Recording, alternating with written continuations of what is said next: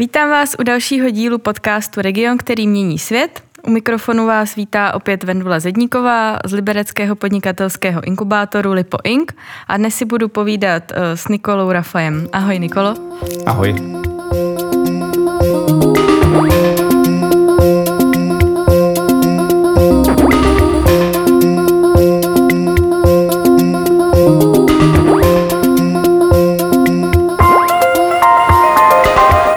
Nikola Rafaj je ředitel a zakladatel nejstaršího soukromého akcelerátoru Startup Yard. Uh, Nikolo, říkám nejstarší soukromý akcelerátor. Nedávno jste oslavili 10 let.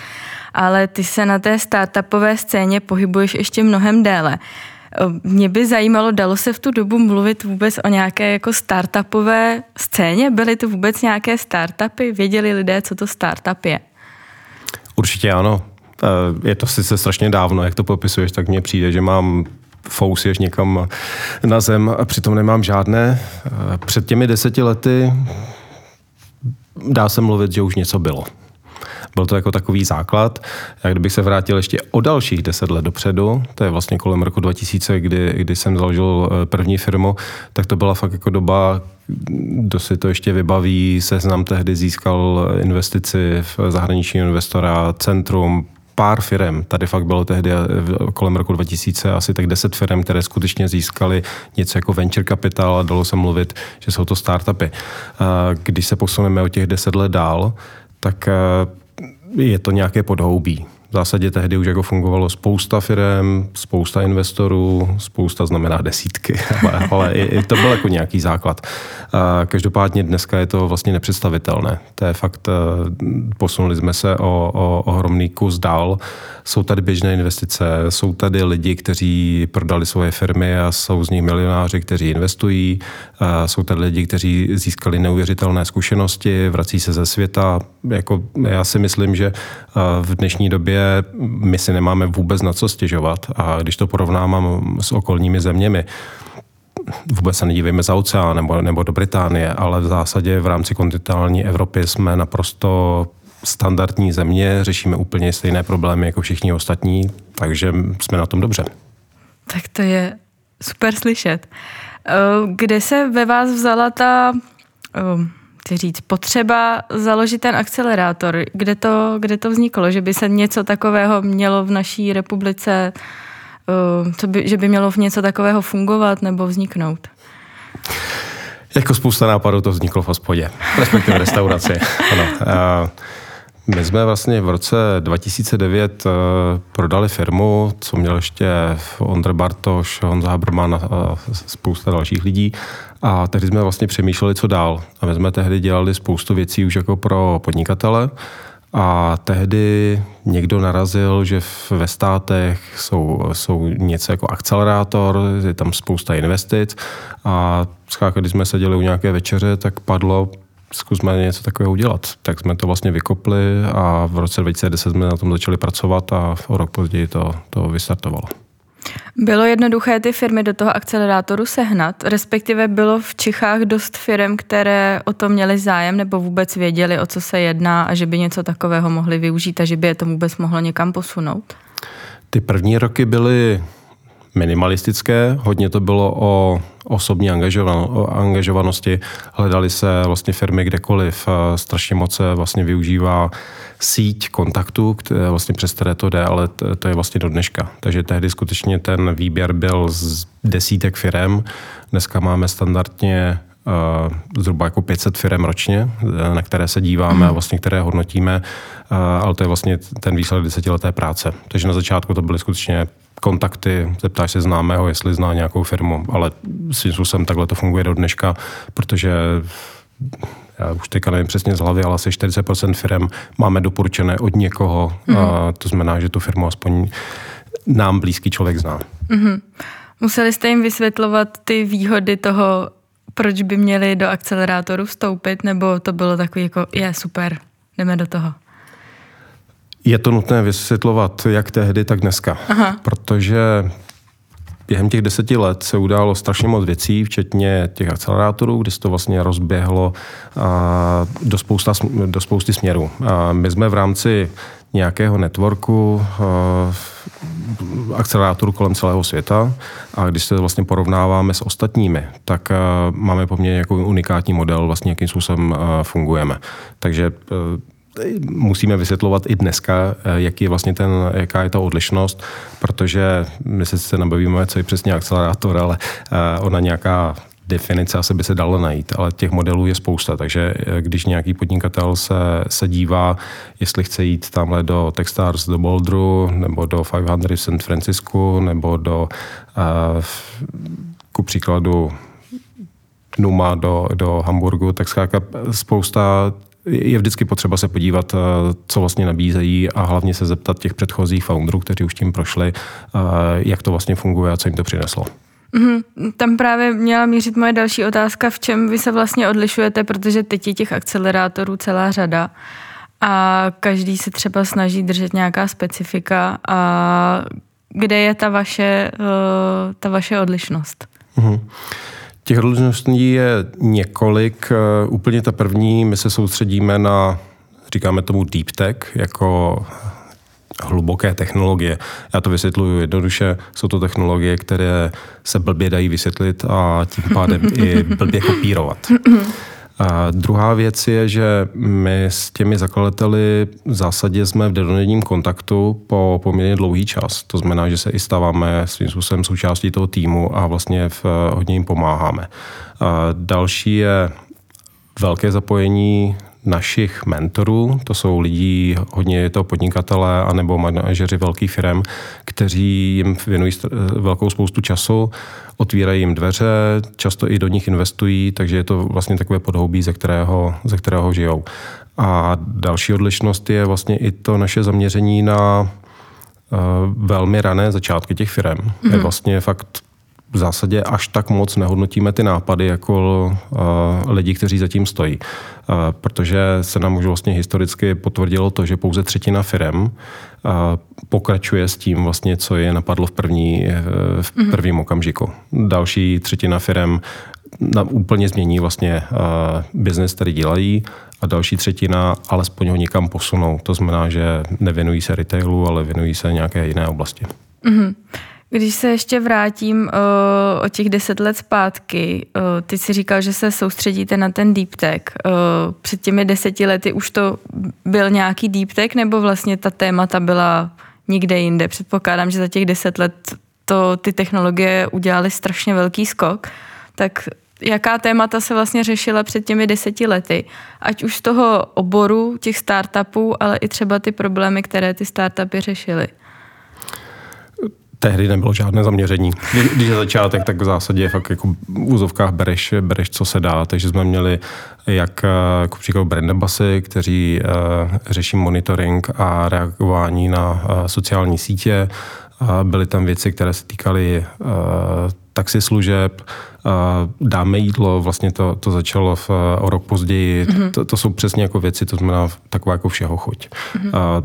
Potom jsme si našli svůj obor, protože jsme vlastně zjistili, a netýká se to jenom tady České republiky, že vlastně celý náš region, tím beru jako střední Evropa, vlastně většina těch zakladatelů v technologiích jsou vývojáři. Mm-hmm. A vlastně na, na to jsme postaveni. Takže to je vlastně ta, ta taky velká odlišnost, že my se vlastně věnujeme hodně lidem, kteří nemají až tak biznisové zkušenosti, ale milují to, co dělají, milují ty, ty svoje produkty, které navrhují potřebují akorát tomu někoho, kdo to ve výsledku prodá, ale stejně ve výsledku eh, na začátku to prodává vždycky ten zakladatel. Já jsem zrovna chtěla říct, že to je docela náročná skupina, že aspoň i z naší zkušenosti vidíme, že eh, myšlenka na začátku může být skvělá, ale pak dřív nebo později většinou narazí na to, že musí dělat nějaký ten obchod a většinou je to fyzicky bolí, že by měli někomu něco nabízet a nedej mu, že mu třeba trošku neúplně lhát, ale neodhalovat celou pravdu. Eh, v čem je ta komunikace s těmi vývojáři specifická přesně do takového toho biznisového směru? Co jim nejčastěji musíte vysvětlovat?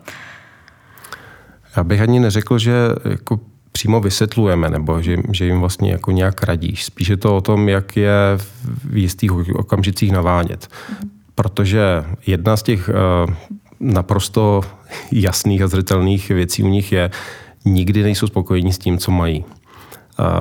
Tím myslím, když eh, vyvíjí nějakou službu, tak stále to chtějí zlepšovat. Stále tam ještě něco chybí a ještě s tím nemůžeme jít eh, na trh, protože ještě tam tuhle věc doděláme a najednou uběhne další rok a oni vlastně teprve eh, s tím chtějí jít ven. Tohle je vlastně přístup, který mě svým způsobem je sympatický, to znamená, že to je fakt taková ambice, aby dělali dokonalé věci, ale ve výsledku velmi často je to zbytečné, protože vlastně dokud zákazník to nepoužívá a vlastně fakt mu nedokážeš najít ten správný slovosled, jakým způsobem mu vlastně vysvětlit, co mu to přinese, tak eh, ty vlastně vyrábíš něco do šuplíku. A mm. velmi často to tak je. Uděláš první verzi a poté, co to dva roky používají zákazníci, tak vlastně to hodíš do stoupy a vyvíjíš to od začátku znova. Hmm. Mně napadá, že tohle je jedna z takových jako základních pouček, jako jdi co nejdřív s tím ven, ať můžeš vidět tu zpětnou vazbu od zákazníka a můžeš dál uh, ten produkt nebo službu upravovat. Uh, vy jsi říkal, že se věnujete firmám poměrně na začátku toho vývoje. Uh, co tam vidíš jako nejkritičtější fázi, když je ta firma takhle, takhle hrozně na začátku? Kde jsou ta jak to říct, um, nejcitlivější místa, na které, na které dáváte pozor, aby ta firma jimi proplula uh, s grácí? No, ono je to blbé říct, ale my vlastně máme bych to řekl, takové jako měřítko neúspěšnosti, že vlastně třetina našich firm skončí. To znamená, zkrátka to nedopadne dobře. Mm-hmm. A když si vezmu vlastně ty, ty důvody, tak uh, z většiny je to o tom, že nemají výdrž mm-hmm. a vlastně to vzdají. Mm-hmm. Zrovna z letošního roku mám pár takových příkladů, kdy, kdy jsem fakt jako zklamaný z toho, že vlastně ti lidi to vzdali. Mm-hmm. A to je, to je asi ten základ. A další je vůbec nastavení mezi těmi zakladateli. My, mm-hmm. my nechodíme jako do firm, kde je pouze jako jedna osoba, mm-hmm. vždycky tam jich potřeba vícero. Často se stane, že se nějak rozhádají a pak ze tří tam zůstane jeden a podobně je to, je to jako život. Jako nedá se s tím nějak dopředu počítat, ale i to jsou často jako důvody, proč, proč končí. No a pak samozřejmě finance, které eh, z většiny jsou právě o tom, že nejsou vlastně schopni prodávat nebo nedokážou dostatečně eh, v rychlém čase najít eh, ten svůj správný přístup k trhu, aby vlastně to prodávali opakovaně a našli dostatek zákazníků. Mm. Výdrž znamená asi především, eh, jak to říct, nevzdat to, když se hned něco nepovede, nebo eh, napadá mě, že asi ty firmy někdy mývají takové ta nadšená očekávání, jako já tady založím firmu, budu mít startup a za rok ze mě bude tady Elon Musk a budu se, budu se vozit eh, v elektromobilu. Je tam hodně lidí s takovými těmi kteří startupovými ideály, co prostě viděli někde v seriálech, nebo, eh, nebo už ty lidi tam chodí trošku jako připravení na to, že to nebude, nebude sranda, že to bude hlavně dřina. Já si myslím, že to je každý. Zkrátka první rok se jede na nadšení. To, je, to, to není jenom u založení nové firmy, to je vlastně u čehokoliv. Mm-hmm. Akorát po zhruba těch 12 měsících už musí přijít fakt ta fáze, kdy už se z toho stává firma a svým způsobem máš to nějak nastaveno, víš, co můžeš očekávat a potřebuješ už se jako nějak dostávat tomu cíle. Takže fakt jako 12 měsíců, když v vozovkách se nic moc neděje, ve smyslu, že zkrátka nahodila jsou tam zákazníci a je to po, po osobních kontaktech, není to ještě jako úplně, úplně kritické, ale kolem toho roku se to jako hodně láme a když to nadšení vyprchá, tak ty zkrátka musíš vidět ten, ten smysl a potřebuješ vidět, že tam je i nějaká světlá budoucnost. Mm-hmm. Říkal jsi, že nepřijímáte firmy, které jsou takzvaně one-man show. Um, stejně po nějaké době se dostane ta firma určitě do místa, že potřebuje další zaměstnance. Co nej, nejčastěji těm startupům chybí za, za obor, nebo i kterého člověka k sobě co nejčastěji hledají? Když budu mluvit čistě fakt za ty technologické, tak eh, když si vezme, že to založili vývojáři, chybí velmi často taková ta obchodní dravost a marketing, často i takové to mm-hmm. self-promo, že se, že se chtějí, chtějí ukázat a svým způsobem jako postavit tu, tu značku i kolem sebe. Tohle je takové, že většina lidí k tomu moc netíhne, ale často i okolnostmi jsou k tomu dotlačení. Sáka, jak jsme mluvili o tom, že ta, to nadšení a ten entuziasmus může vlastně vydržet nějaký rok, tak poté zkrátka už je potřeba, aby i eh, v zásadě vývojář, který sedí dnem i nocí někde eh, schovaný u počítače, tak aby zkrátka vytáhl paty a začal prodávat. A když třeba se snaží najít toho člověka externě nebo externě, když se snaží najít nového člověka do týmu, jak hodně citlivá záležitost to pro tu vlastně firmu je, přijmout někoho nového, protože já si dovedu představit, že já teda rok v něčem žiju, dejme tomu s nějakým svým obchodním partnerem, ve dne v noci na tom pracuju a najednou mám jako někoho v uvozovkách cizího pustit k tomu svýmu dítěti. Jak to ty firmy zvládají? Vůbec jako vybrat si toho zaměstnance správně nebo dalšího partnera a jak vlastně toho dalšího člověka přesvědčit, že je to stejně skvělý, jako si myslím já? Začátky jsou velmi často o kamarádech, kolezích z předchozí firmy, podobně. Zkrátka velmi často se na tom podílí jako všichni v té firmě, když si vezme, že to je jenom pět lidí, tak každý z nich zkrátka někoho zná, které, kterému to doporučí a pak si to může sednout. Kde to vnímám, že se to hodně láme, tak je ten okamžik, kdy skutečně tam jako první zaměstnanec, ve smyslu, že to je někdo, koho vůbec neznám a fakt jako vybere si tu firmu, protože to je obor, který dělá a z nějakého důvodu se mu to líbí. V té chvíli to, to je vždycky jako klíčová, řekl bych, jako okamžik, kdy, kdy se to uh, zlomí. U některých firm je to tak, že to fakt klidně může být až, až po 20 eh, lidech, někdy to klidně může být jenom při třech. Mm-hmm. Je, to, je to jako individuální, ale jsou často jako skutečně jako společnosti, které dokážou velmi často mít takovou tu kulturu, že zkrátka hledají to tím, tím tou svojí blízkou sítí, eh, těmi svými blízkými kontakty a pak je to řekl bych, taková ta rodinná firma. Jako mm. ně, několik takových uh, máme a ono to i funguje dlouhodobě. Mm-hmm. My už jsme narazili uh, na nějaká ta kritická místa, z kterých vychází i ty kvality, které by ten správný v uvozovkách startupista měl mít. Zmiňovali jsme tu výdrž. Uh, co tě ještě napadá, že by takový startupista, který chce mít velkou pravděpodobnost, že přežije jeho firma, co by měl mít za, za kvality? To je strašně těžké jednoduše zhrnout, ale to, co je vlastně na začátku fakt nejdůležitější, je odmakat si to. Mm-hmm. Tomu, se, tomu se nijak nevyhneš. Ať můžeš číst jakoukoliv knížku a mít jakoukoliv poradce, bez toho to nejde. A je to, další věc je určitě o té exekutivě, být vlastně schopen to, to otáhnout. Mm-hmm. jsou lidi, kteří fakt od začátku mají to v sobě a dokážou takhle, takhle fakt tu firmu od prvního okamžiku vést. Někteří to potřebují v sobě najít často se to ne, podaří, často ne.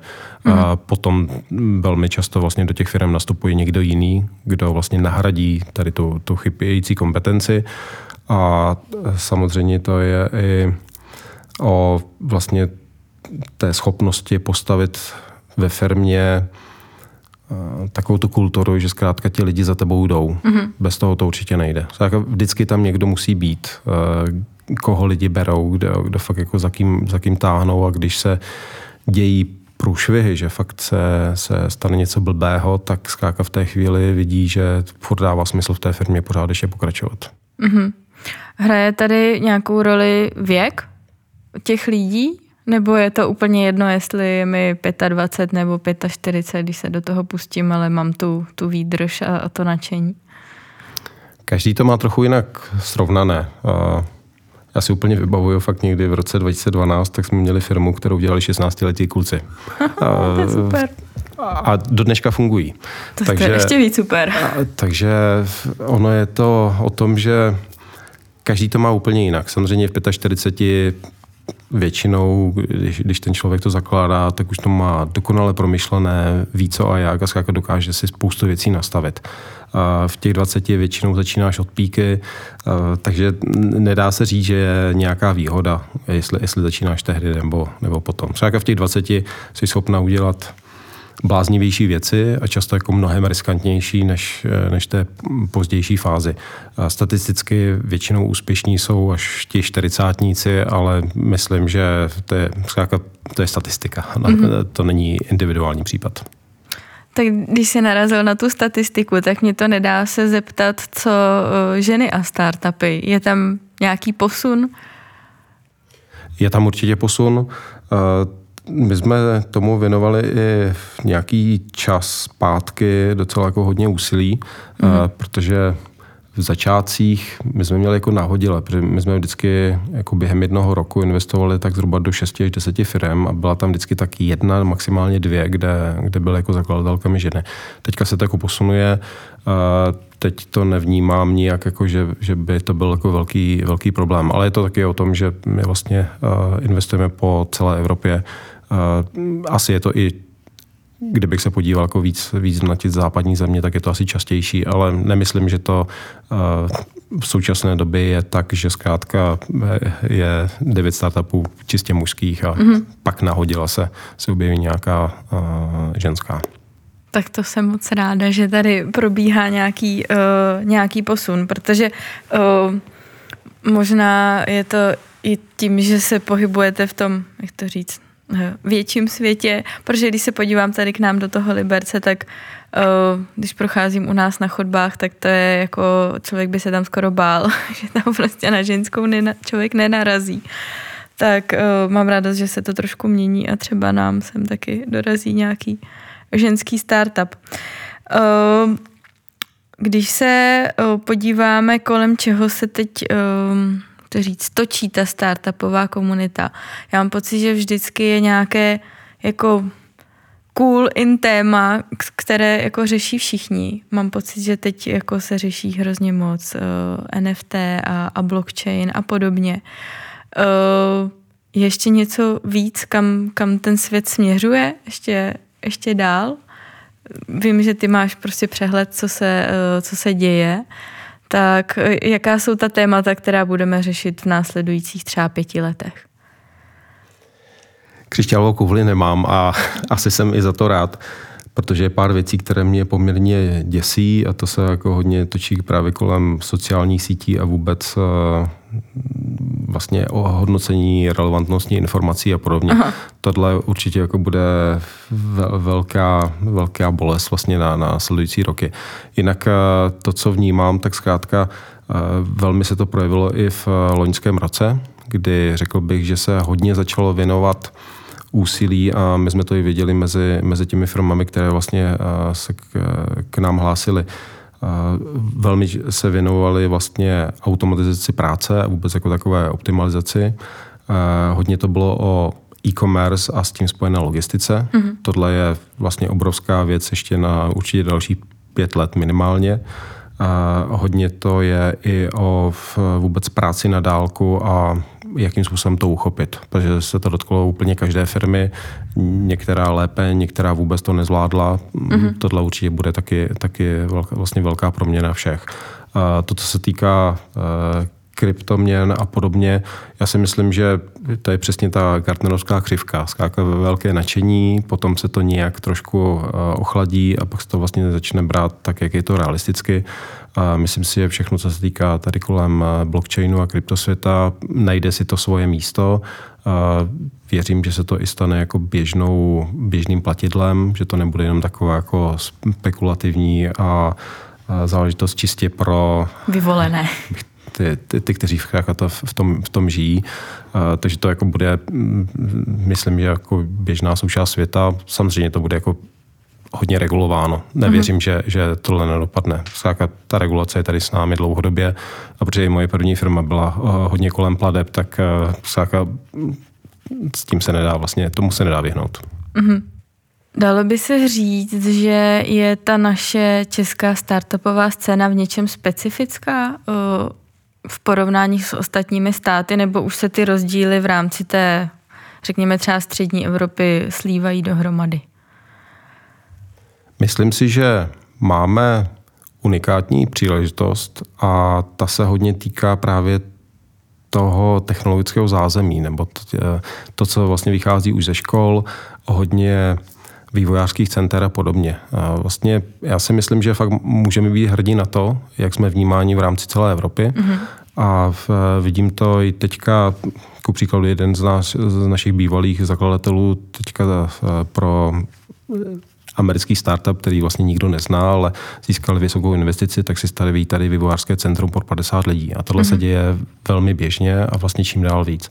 Takže si myslím, že i se tady propojuje právě to inženýrské zázemí a vlastně i ta, řekl bych, jakási spolehlivost, která vlastně od těch lidí, kteří na tom dělají, eh, tady je. Zkrátka je to, je to něco jiného, než eh, když eh, několik firm od nás zkoušelo, že si najeli nějaké Indy a zkrátka hm, ta kvalita tam nebyla. Když se to porovná tady, tady s místními firmami, tak je to určitě nesrovnatelné.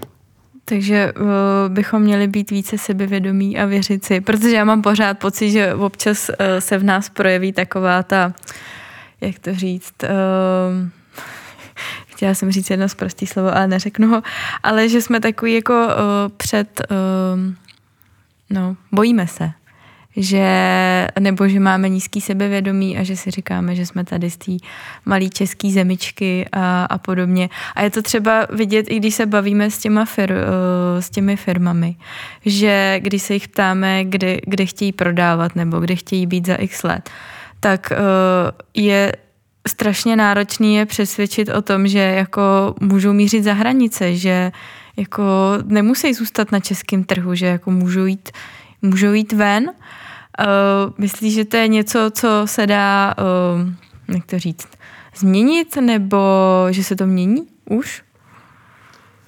Určitě se to strašně změnilo. Teďka mi připomněla, myslím si, že tak zhruba pět let zpátky se jako hodně řešilo, jestli Česká republika je dostatečně velká na to, abych dělal nějaký zajímavý biznis. teďka myslím právě zase technologický. Mm-hmm. A samozřejmě máš tady seznam, neuvěřitelně fungující firmu a spoustu dalších, eh, kterým to stačí, ale myslím si, že se to hodně posunulo. A že vlastně dneska málo kdy jako narazím na co, co je čistě jako lokální věc. Mm-hmm. Každý, eh, klidně i když někdo zakládá jenom e-shop, už od začátku fakt jako myslí na to, Hned tady za hranicí máme eh, naše přítele Slováky, jdeme minimálně tam, nebo tady v, eh, můžeme začít eh, do Polska a podobně. Takže si myslím, že už se to hodně rozšířilo, že zkrátka nejsem tady pouze zapikaný na jednom místě, mm-hmm. ale zkrátka se věnují nějaké větší oblasti. Je ten slovenský a polský trh to první místo, kam ty firmy většinou uh, směřují, anebo je to jiný a je to závislý podle toho, co je, za, co je to za obor, co je to za oblast? Nebo je to taková ta uh, nejbezpečnější cesta, kdy si to vyzkoušet za hranicema? Asi si to správně jmenovala. Je to jako Slovensko je asi to první, které každého napadne, každý to tam zkusí.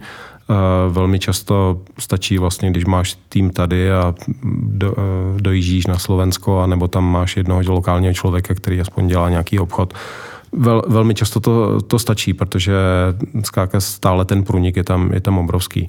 Ta největší vlastně výzva fakt eh, je, je v, té, v té chvíli, když jdeš do nějaké země, kde vůbec nikoho neznáš, neznáš, neznáš řeč a vlastně řešíš úplně od začátku, jakým způsobem na to, na to jít. A tohle je pro každou eh, firmu vlastně takový ten posun na další úroveň, jestli to dokáže dát nebo ne. Velmi často to skončí blbě. To je, to je taky jako zákonité. Jako vůbec se tam nedokážeš prosadit, protože nedokážeš si vytvořit ty kontakty, vůbec vlastně nechápeš, jak to funguje. Eh, spousta takových případů je, ale eh, každý, každý ten biznis je trošku jiný. Třeba u těch vyloženě eh, technologických věcí, které jsou brány jako čistě software, který se dá používat kdekoliv kolem celého světa, tak je to spíš o jakési drobné lokalizaci, aby vlastně ti lidi to automaticky mohli, mohli používat, protože tam mají nějakou výjimku. Já si jenom třeba vzpomínám uh, u uh,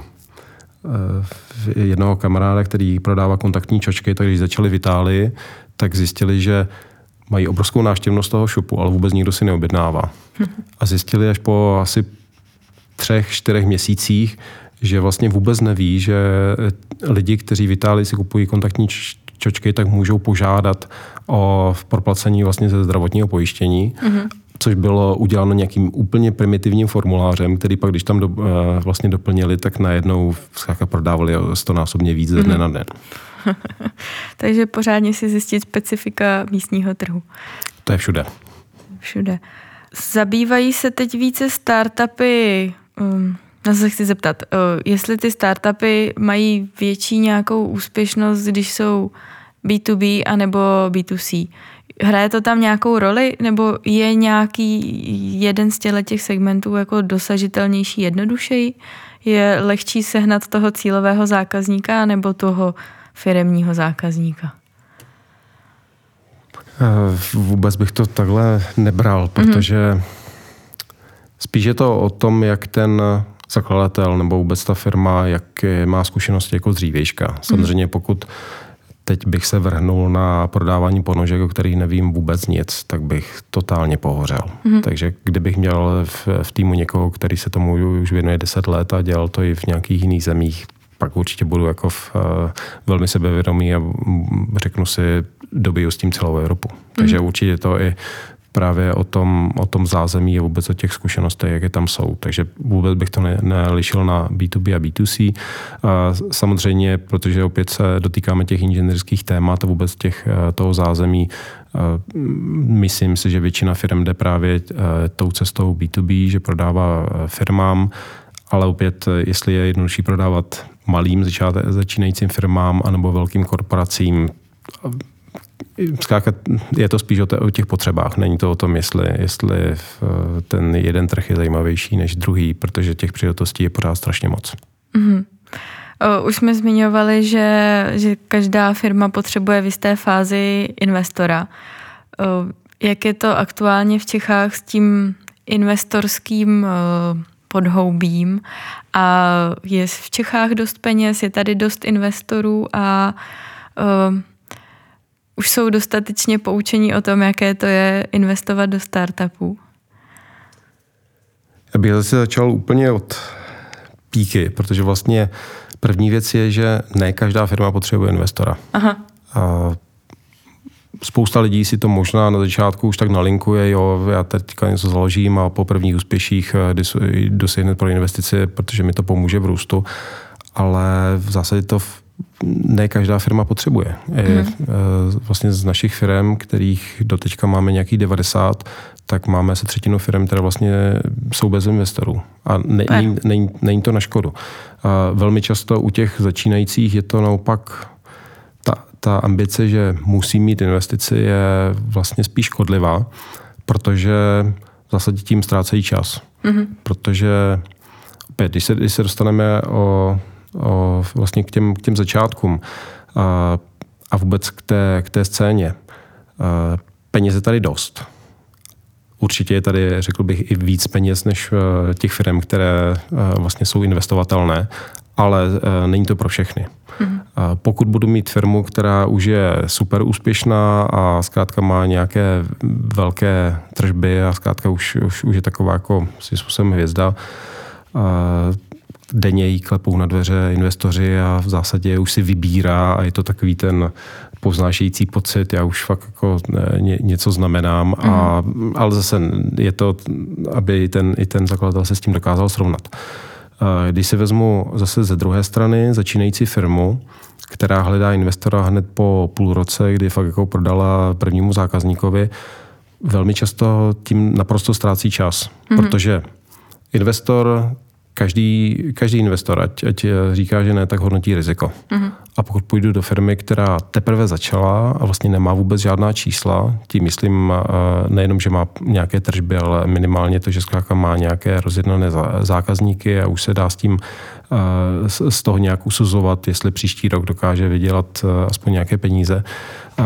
Velmi často je to na škodu. A zkrátka pokud nejsem vlastně v takové fázi, abych tu firmu měl připravenou na investici, tak vyloženě jenom ztrácím čas, protože budu obcházet investory klidně 12 měsíců a teprve za těch 12 měsíců, když budu mít, eh, budu mít výsledky, tak vlastně do mě někdo, někdo investuje. Eh, naopak, když eh, budu věnovat čas pouze obchodu, tak klidně za tři za, pět, za šest měsíců můžou mít už výsledky, které osloví investory. To znamená, že fakt v první fázi je to o tom věnovat se zákazníkům a často investice jsou spíš jako na škodu. Mm-hmm. Takže co bych měla mít, nebo co by ta firma měla mít, eh, když se rozhodne, že půjde za tím investorem? Co vlastně toho investora nejvíce zajímá? A co ho naopak vůbec nezajímá? Na začátku z velké části prodává příběh. Tak je to i o tom, jak vlastně ta firma byla nastartovaná, co za sebou mají ti zakladatelé, co se jim podařilo udělat, mít i nějaké, nějakou prezenci na, na trhu, aby zkrátka byla aspoň trochu viditelní. To jsou všechno jako věci, které, které k tomu pomůžou. A, a na začátku ale je to o tom, že fakt první peníze, které získají, tak jsou často kamarádi, kolegové, klidně to může být soused, i takový případ máme, nebo uh, učitel, uh, taky, uh, to je velmi hezká věc, že vlastně uh, univerzitní uh, profesor, kterého vlastně uh, zakladatel tak strašně štval s jeho, s jeho pořád dotěrnými otázkami, tak on řekl, uh, založ firmu a dal mu na to i peníze. Takže Super. To, to může fungovat i tí, tímto způsobem. Uh, takže fakt uh, na začátku je to zkrátka primárně těch číslech. Mm-hmm.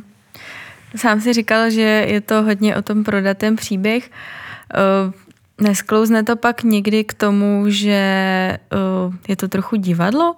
Protože eh, když třeba občas jsem se snažila našim klientům třeba vysvětlit, jak má vypadat správný pitch deck, jak prostě jaký tam mají být součásti, či mají začít, jak, jak to mají říkat, jak přesně tam mají vložit ten příběh a koukala jsem třeba na takové ty slavné pitche slavných firm. Eh, napadá mě, jestli tam to vlastně už nesklouzává k tomu, že ten člověk to uh, musí umět prodat a přesně jako odprezentovat to tam správně a naopak se tam trošku smívá takový to, jestli je ten nápad vůbec dobrý, jestli uh, ta firma je schopná, jestli to není víc o tom divadílku kolem toho, než o tom samotném obsahu.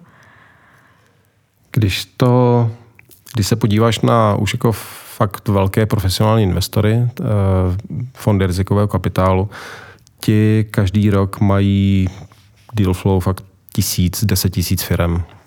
Tady vlastně ty největší české firmy, firmy mají fakt přes 10 tisíc firm. Takže když si vezmeš, že někdo dělá přes příliš velké divadlo, dokážou to poznat. Mm-hmm. To je přesně o tom, jako když eh, děláš výběr nového zaměstnance a zkrátka tam vidíš 100 lidí, tak velmi často ti někdo upoutá. Mm-hmm. Ale když ho vidíš po druhé, a máš, máš tím zkušenosti, dokážeš to prohlídnout velmi rychle. Takže mm. to divadlo je velmi často na závadu, protože potom, pokud vidím někoho, který se účastní v každé soutěže a každé konference, pak si říkám, kde, kde na to bere čas, kde, mm-hmm. kde vlastně věnuje eh, čas svojí firmě a zákazníkům. Pak mm-hmm. je to fakt eh, naopak kontraproduktivní a v zásadě se to velmi rychle, velmi rychle pozná. Mm-hmm.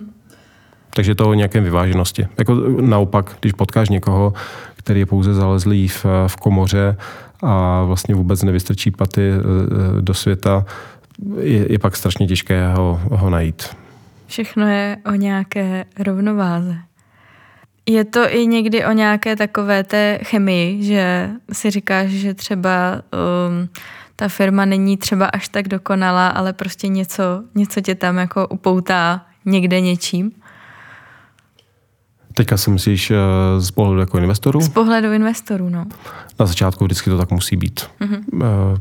Pokud se fakt berou i úplně ty první investice, spousta lidí říká, já jsem se smířil s tím, že ty peníze ztratím, ale v, eh, mě se s těma lidma dobře dělá a mě zajímá vlastně, kam to dokážou posunout. A, takže velmi často je to fakt o tom, že ti lidi zkrátka eh, dělají první investice pouze z toho, že se jim to líbí a zkrátka si představí klidně sebe, když začínali před 20 lety, jaké, jaké měli nápady, tak eh, zkrátka zkusí to tady s těmi eh, to novými zakladateli, jestli se jim to mhm. povede.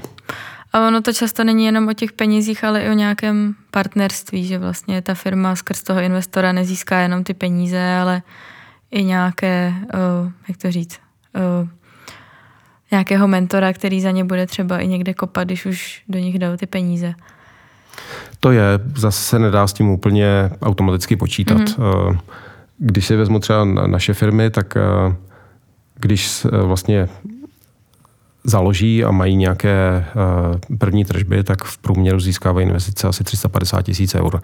Typicky je to složeno z, z peněz, dejme tomu nějakých pěti, pěti andělských investorů, z toho ale většinou tak jeden je ten, který, který je vlastně eh, na straně té firmy a má čas. A ono se to, já to vůbec nijak neberu, že to je povinnost nebo součást, je to zkrátka tak, že někdy ten člověk má čas eh, a dokáže se tomu věnovat, eh, může tomu věnovat hrozně moc času, jak aby fakt v té firmě klidně trávil nějaký čas a chodil na schůzky a podobně.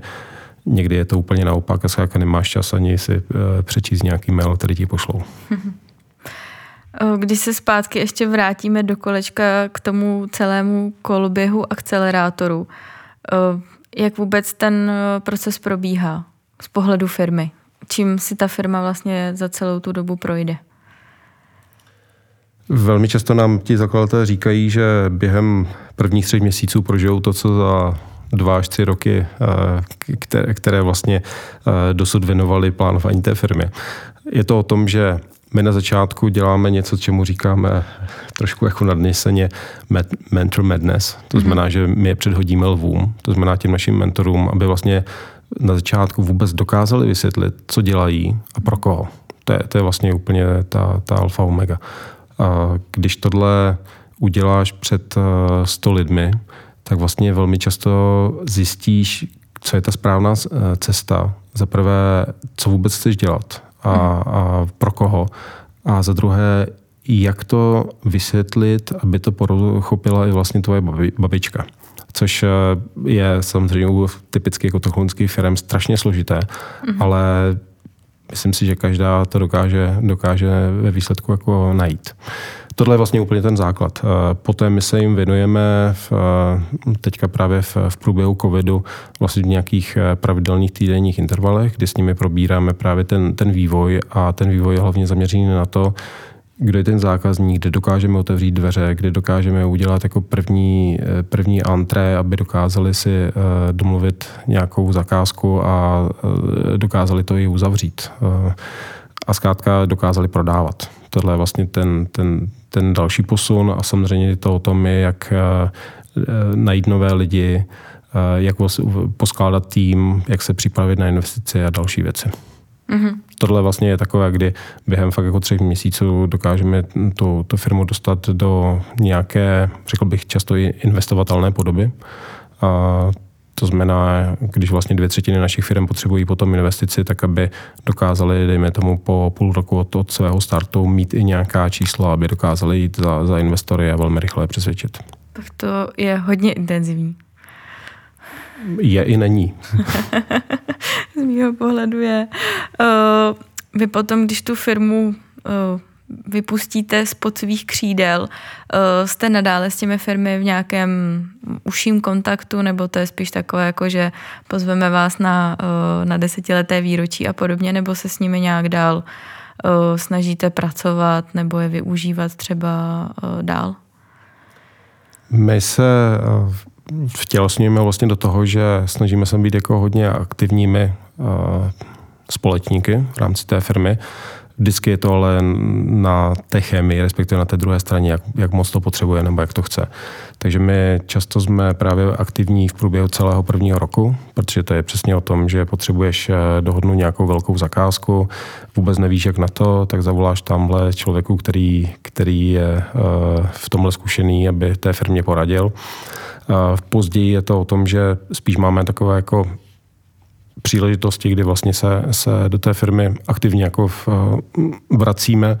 Typicky je to právě fundraising, hledání klíčových lidí, obchod obecně, ať už je to celé, celé přemění nebo nějaká partnerství a, a podobné záležitosti. Takže jsou to spíš takové jako věci, kdy my necháváme na těch zakladatelích, aby zvedli telefon, nám, nám zavolali. Mm-hmm. Teď bych se trošku uh, vztáhla k našemu regionu. Uh, uh, mám trošku pocit, že občas si lidi myslí, že uh, záleží na tom, kde jsem. Že ten uh, pravý, pořádně úspěšný startup se musí dělat z Prahy. Uh, Co, si, co ty si o tom myslíš? Uh, musím být v Praze, abych, uh, abych měla úspěšnou firmu, anebo je to jedno? Vím, že se to poměrně hodně řešilo, ale mně přijde, že minimálně po covidu, že to vlastně už není to vůbec téma. Mm. Protože je naprosto jedno, jestli sedím tady v Liberci, nebo v Jablonci, nebo v Semilech, nebo v St. Francisku. Eh, dobrá, úspěšná firma se dá, se dá udělat eh, odkudkoliv. Samozřejmě můžeš mít eh, výhody nějaké lokace. To je právě přesně o tom, proč některé firmy přeměstňují minimálně svůj vývoj do Prahy, nebo proč, když děláš třeba média, tak chceš mít aspoň nějaké zázemí v Hamburgu nebo v Amsterdamu nebo tam, kde, kde jsou mediální firmy. Eh, může to mít nějaké výhody. Mně třeba tady u Liberce stále chybí jako takové to, ta unikátnost, mm-hmm. co vlastně ty firmy by se mělo přitáhnout. A nemyslím jenom tady české firmy, ale by fakt když eh, tamhle někdo v, bude mluvit o Liberci v Německu, tak by si řekl, aha, tam umí to a to a to a zkrátka tam musím být. Jestli to bude, jestli to je, uh, řekl bych, taková ta historická záležitost, to znamená, to se týká textilu, respektive dnešní doby nanotechnologií nebo sklářství, případně mm-hmm. vlastně tady v regionu automotiv nebo něco jiného. Zatím mi tady tohle, ta unikátnost chybí. Mm-hmm.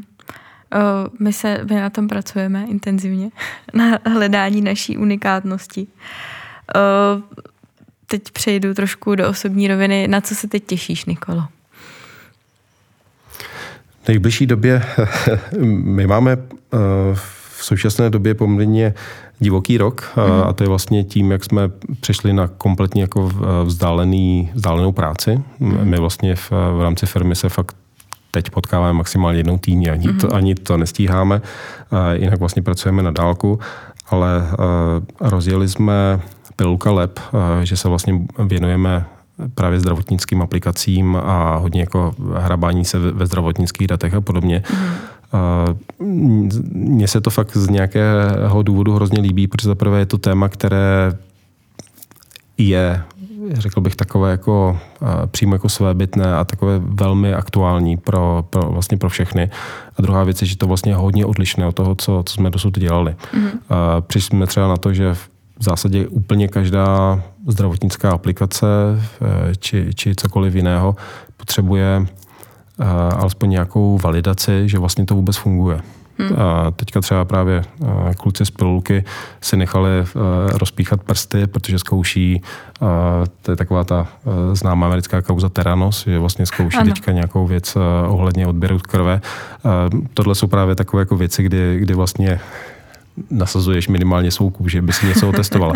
ale, ale t, právě to, to je strašně vlastně na tom zajímavé, že je to obor, který je hodně regulovaný, vedle toho skrývá strašně moc příležitostí a vlastně z pohledu pacienta často se vlastně každý z nás drží za hlavu, jak to, jak to do dneška funguje. Hmm. Na jedné straně totálně úžasně, že vlastně co, co dneska medicína dokáže.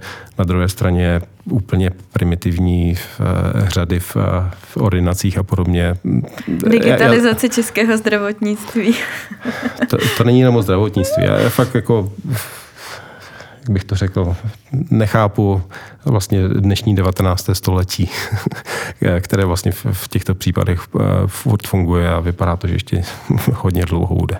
Je fakt, že jsem nedávno byla na nějakém kožním nebo někde a přesně paní tam měla takovej ten kiosk, že jo, číslíčko, jedno vyjelo, šla jsem do jedné ordinace, pak do druhé a já jsem tam strávila strašně jako krátký čas. Přitom já jsem zvyklá, že vždycky tam jako normálně se na takových podobných schůzkách jako sedí tři hodiny. Já jsem na to měla vyblokovaný dopoledne, byla jsem za 20 minut venku a byla jsem úplně jako u vytržení, že jako nikde to funguje. Tak uh, to bude asi přesně to, o čem mluvíš, že vlastně uh, no, blbej pořádat na číslíčka, no. Zákaznická zkušenost. Zákaznická ano. zkušenost v ordinaci. Tak já přejdu ke své poslední otázce, kterou tady pokládám uh, každému hostovi. Uh, jestli si myslíš, že ty už mi teda na ní skoro částečně odpověděl, ale stejně ti položím. Uh, jestli si myslíš, že z libereckého kraje jde změnit svět? Určitě ano. Určitě Je, ano. Věřím, že z tohohle studia. Co jestli se nemýlím, tak na tom pracujete velmi intenzivně. Velmi intenzivně. Tak jo, moc děkuju, že jsi si se mnou přišel dneska popovídat a uh, doufám, že brzo z Libereckého kraje nám vyletí taky nějaký pořádný startup. Díky moc. Díky. Já bych ještě dodala, že podcast pro vás natáčíme v rámci projektu Smart Accelerator 2 Libereckého kraje, financovaného z operačního programu Výzkum, vývoj a vzdělávání a z rozpačtu Libereckého kraje. Budu se těšit na slyšenou příště.